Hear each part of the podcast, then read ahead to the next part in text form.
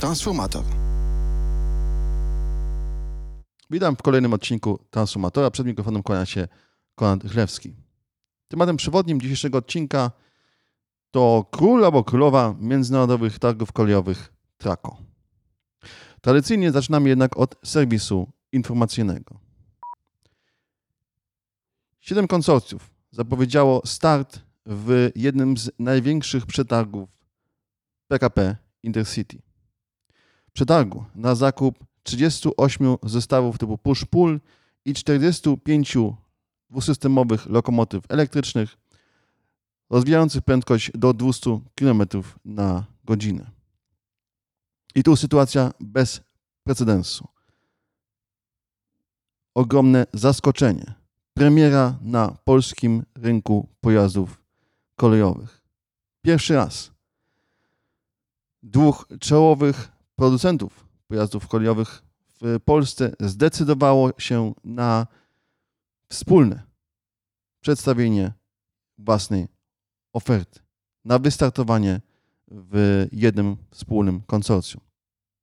Spółki Pojazdy Szynowe PESA Bydgoszcz i Nowosądecki Newak postanowiły wystartować w tym przetargu razem. Jako uzasadnienie podano, że dostarczenie tych siedmiowagonowych składów i 45 lokomotyw będzie stanowiło duży wysiłek. I żeby sprostać tym wymaganiom, żeby wyprodukować te 266 wagonów i 45 lokomotyw do końca pierwszego kwartału 2026 roku obie firmy wystartują razem. To polskie konsorcjum będzie konkurowało z fabryką pojazdów szynowych imienia Hipolita Cegielskiego, która wystartuje samodzielnie, z chińskim CERC e oraz z czteroma producentami europejskimi, czyli Siemensem, Stadlerem, Skodą i Bombardierem, który, jak wiadomo, od kilku miesięcy jest własnością Alstom. Czy inwestycje w klasyczne składy składające się z lokomotyw i wagonów mają sens? Moim zdaniem nie. Moim zdaniem jest to wielki błąd. Jeżeli interesują się Państwo planami inwestycyjnymi PKP Intercity opiewającymi na 19 miliardów złotych, to proszę subskrybować mój kanał na YouTubie. Tam wkrótce pojawi się materiał, w którym omówię szczegółowo te plany i ocenię ich sensowność. 21 września ogłoszono spór zbiorowy w firmie Solaris. W sporze tym uczestniczą z jednej strony dwa związki zawodowe, OPZZ Konfederacji Pracy i Solidarność, a z drugiej strony zarząd Solarisa. To pierwsze widoczne, namacalne skutki przejęcia Solarisa w roku 2018 przez KAF. Solaris nie jest bowiem już w polskich rękach, nie jest, nie jest własnością firmy państwa olszewskich, ale jest własnością obcego inwestora, CAF, czyli Construcciones Auxiliar de Ferrocarriles. Nie liczy się już interes polskich pracowników, poddostawców czy podatników, którzy w większości pokrywają koszty zamówień pojazdów produkcji Solarisa, na przykład dla przewoźników regionalnych czy miejskich, ale liczy się już tylko interes i wynik finansowy Construcciones Auxiliar de Ferrocarriles. Liczy się to, żeby na konta tej hiszpańskiej firmy trafiały jak najwięcej pieniędzy z Polski.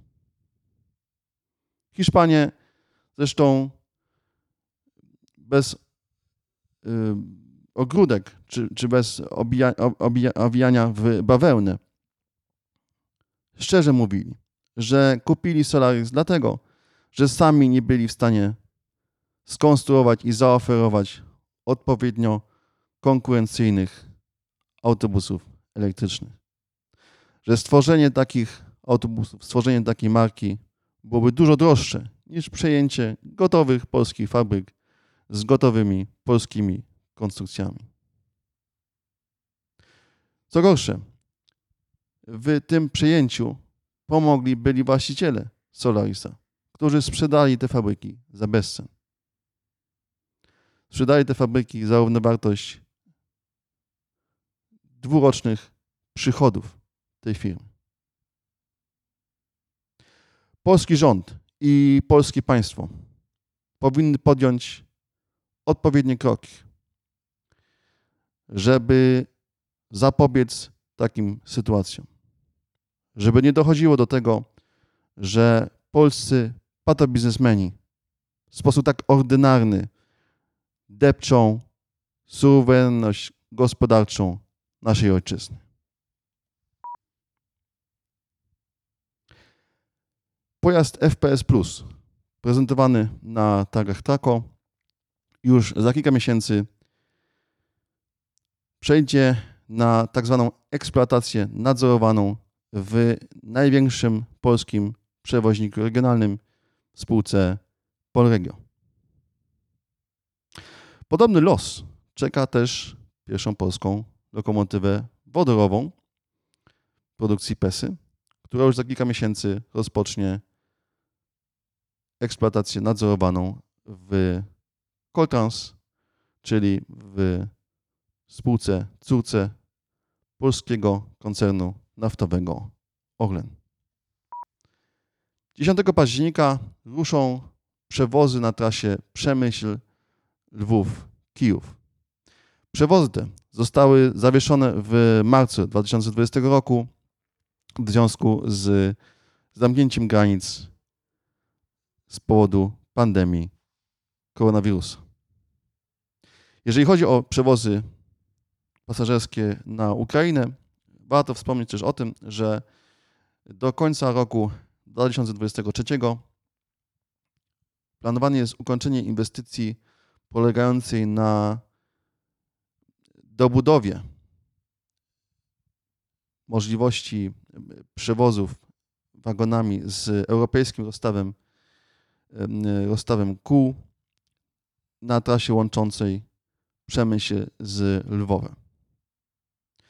Oznacza to, że pociągi na trasie Kraków-Lwów nie będą już musiały zmieniać podwozia, czy też nie będą musiały zmieniać rozstawu kół i dzięki temu skróci się czas przejazdu na tej trasie do około 3,5 godziny.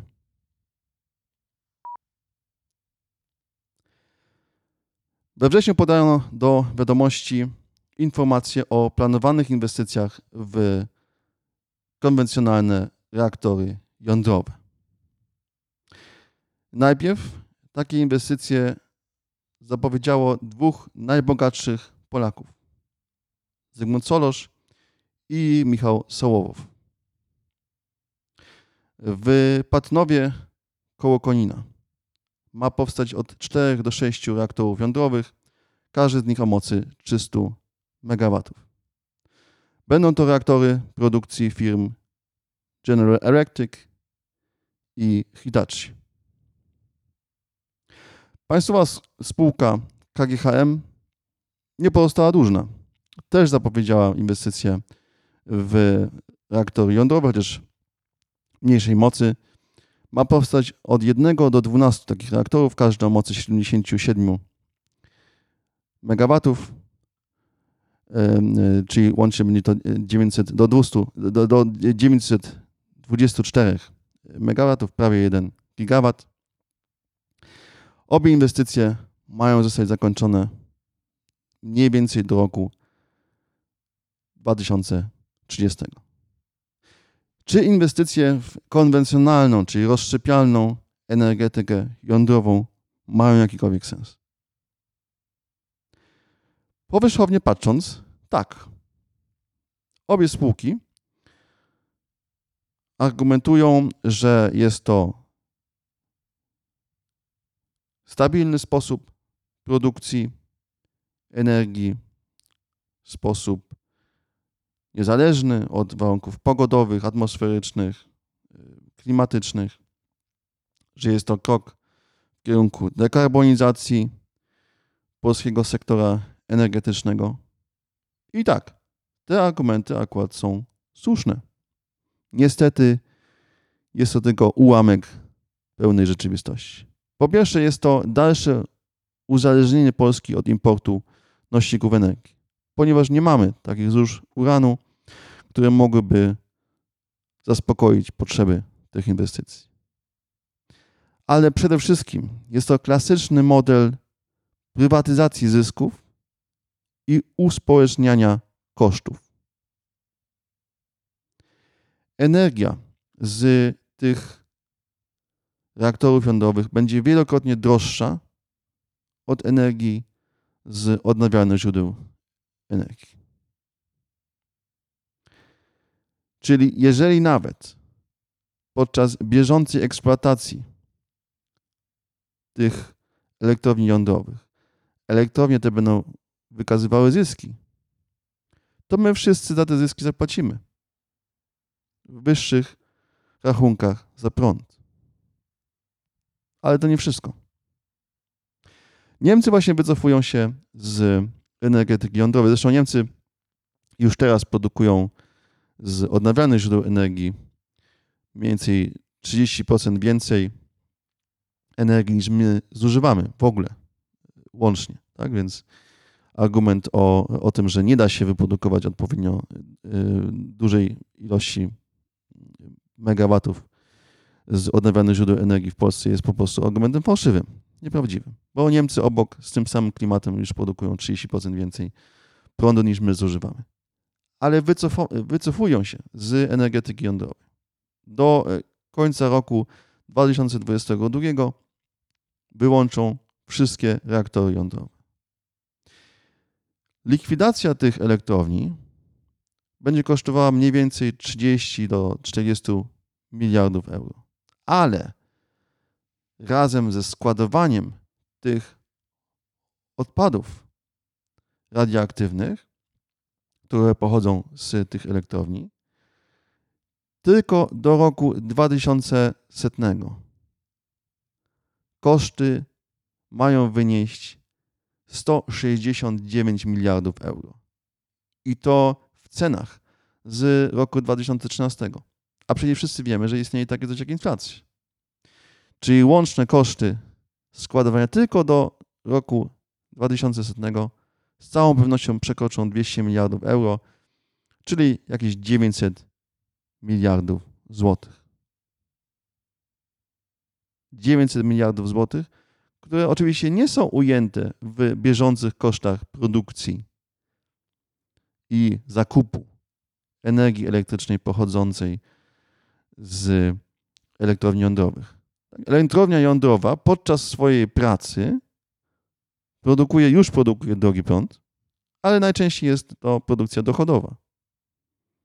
Natomiast zdecydowana większość kosztów tej produkcji, kosztów funkcjonowania tej elektrowni jądrowej będzie związana ze składowaniem odpadów radioaktywnych, a koszty składowania ponoszą podatnicy, ponosi społeczeństwo. Czyli firma, czy to prywatna, czy to państwowa, która zarządza tą elektrownią, zarabia na niej, a gro kosztów, które w długim horyzoncie czasowym posiadanie takich elektrowni będzie generowało, będzie ponoszona przez, przez e, stronę społeczną, przez nas wszystkich. Będzie opłacana z naszych podatków. Jeszcze raz powtórzę, w przypadku Niemiec tylko przez najbliższe 80 lat jest to 169 miliardów euro. A przecież te odpady radioaktywne w ogóle 2100 nie przestaną istnieć. Trzeba je będzie nadzorować i składować przez kilka tysięcy lat. Proszę sobie przemnożyć te koszty przez kilka tysięcy lat.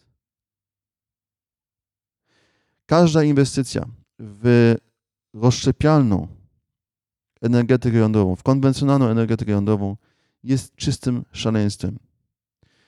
Jest porażającym przykładem całkowitego braku wyobraźni. I jest chyba e, najbardziej jaskrawym przykładem właśnie tej zasady prywatyzacji bieżących zysków i uspołeczniania długofalowych kosztów. Koszty w wymiarze złotówkowym w Polsce oczywiście będą niższe, bo te reaktory są mniejsze. Ale co z tego? Relacja bieżących zysków właścicieli tych elektrowni do długofalowych kosztów składowania odpadów będzie dokładnie taka sama, bo technologia jest taka sama. Jeżeli inwestować w energetykę jądrową, to tylko w opracowywanie i na późniejszym etapie wdrażanie energetyki fuzyjnej. W jednym z poprzednich odcinków mówiłem o zaawansowanych planach reaktorów fuzyjnych, reaktorów, które to dość prawdopodobne już za kilkadziesiąt lat dadzą nam bardzo tanią i całkowicie bezemisyjną energię. Bardzo dobrze, że Polska uczestniczy zarówno w projekcie Wendelstein 7, jak i w, w francuskim projekcie ITER, że nasi naukowcy będą mogli czerpać z doświadczeń tych projektów, tych pilotażowych czy laboratoryjnych wdrożeń. I to jest przyszłość, jeżeli już w ogóle chcemy stawiać na energetykę jądrową, chociaż jak pokazuje przykład Niemiec, Polska jest w stanie bez większego wysiłku technologicznego zaspokoić wszystkie swoje potrzeby, jak chodzi o produkcję energii elektrycznej na podstawie odnawialnych źródeł energii. Niestety zarówno zarządowi KGHM-u, jak i panom e, Zygmuntowi Solarzowi i, i Michałowi Sołowowi ta perspektywa długofalowego myślenia jest obca.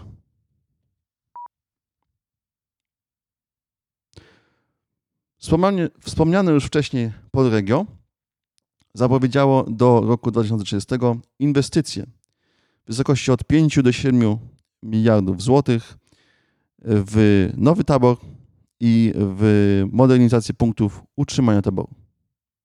Jest to szczególnie istotne w perspektywie czwartego pakietu kolejowego, czyli uregulowań na poziomie europejskim, które doprowadzą do liberalizacji przewozów regionalnych.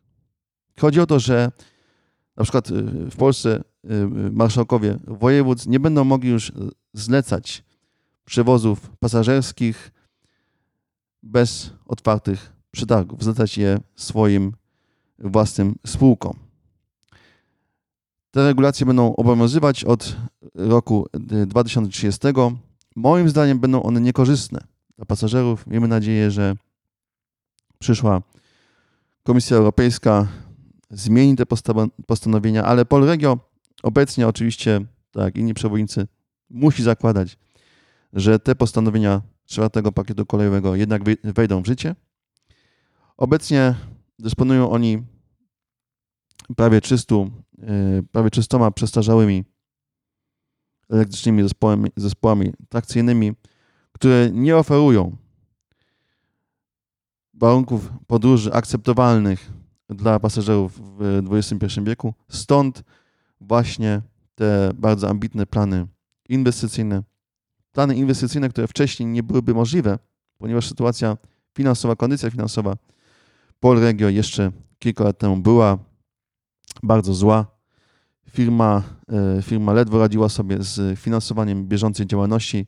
Nie mówiąc już o, y, o, o wiarygodności bankowej czy o możliwości zaciągania wysokich zobowiązań kredytowych. Na szczęście dzięki podpisaniu umów wieloletnich z marszałkami w poprzednim, w poprzednim roku tą zdolność kredytową odzyskano i dzięki temu właśnie będą możliwe te inwestycje w nowy tabor. Przypomnijmy, że za y, milion złotych dostajemy mniej więcej 5 metrów pojazdu szynowego, przynajmniej do, do prędkości 160 km na godzinę. Y, pojazdy przekraczające y, tę, prędkość są troszeczkę droższe.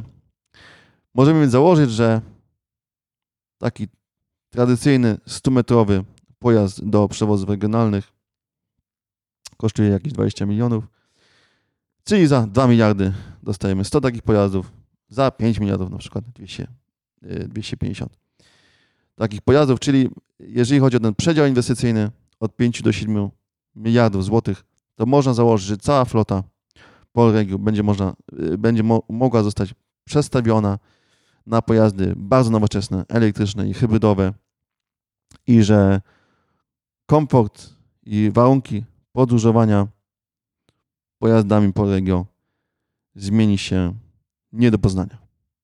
Jest to więc informacja bardzo pozytywna. Kto jest królem albo królową 14 edycji międzynarodowych targów kolejowych Trako? Oto miano walczą o dwie konstrukcje. FPS Plus i PESA SM42 6DN. Czyli pierwsza polska modułowa hybryda produkcji fabryki pojazdów szynowych imienia Hipolita Cegielskiego z Poznania i pierwsza polska lokomotywa wodorowa, lokomotywa manewrowa produkcji spółki Pojazdy Szynowe PESA Bydgoszcz.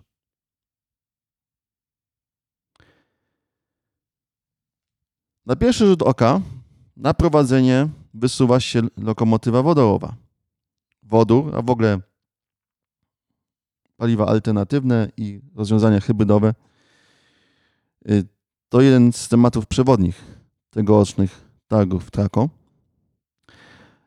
A do tego jest to druga taka konstrukcja na świecie. Więc można przyjąć, i ja tak początkowo przyjmowałem, że miano najważniejszej premiery tegorocznych, targu, tegorocznych targów Trako powinno przypaść pierwszej polskiej lokomotywie wodorowej.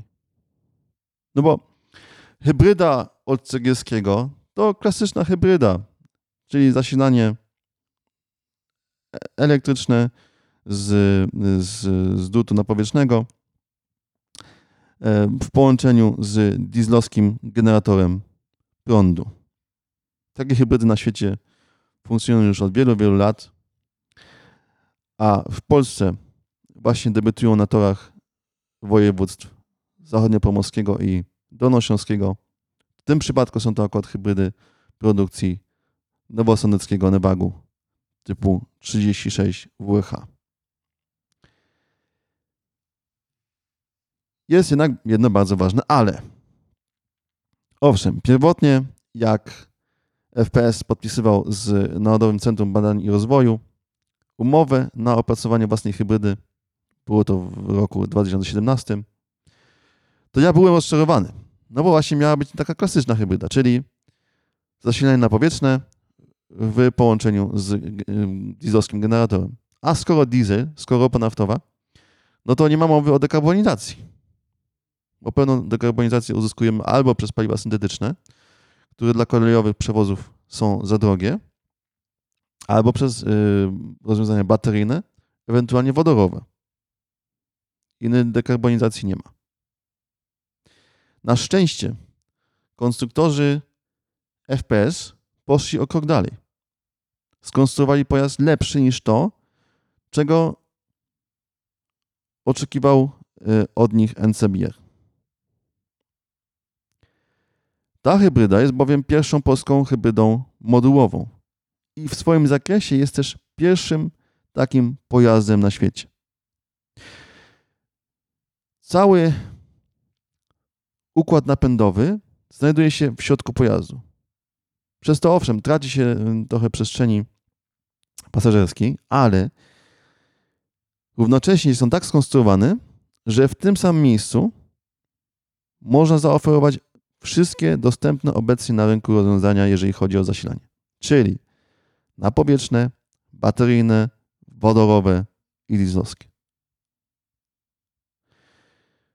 Wszystkie znane i używane rozwiązania w zakresie paliwa i w zakresie napędu mogą być stosowane w tym pojeździe. Co więcej, już za kilka miesięcy mamy zobaczyć wersję plusa właśnie wodorowo-elektryczną, czyli zasilanie napowietrzne albo na odcinkach niezelektryfikowanych zasilanie wodorowe. Zasilanie z ogniwa paliwowego produkującego prąd. I takiego pojazdu na świecie nie ma. Na targach Trako był też prezentowany pojazd Alstonu o nazwie Coradia Ilint, ale jest to konstrukcja dostępna wyłącznie w wersji wodorowej.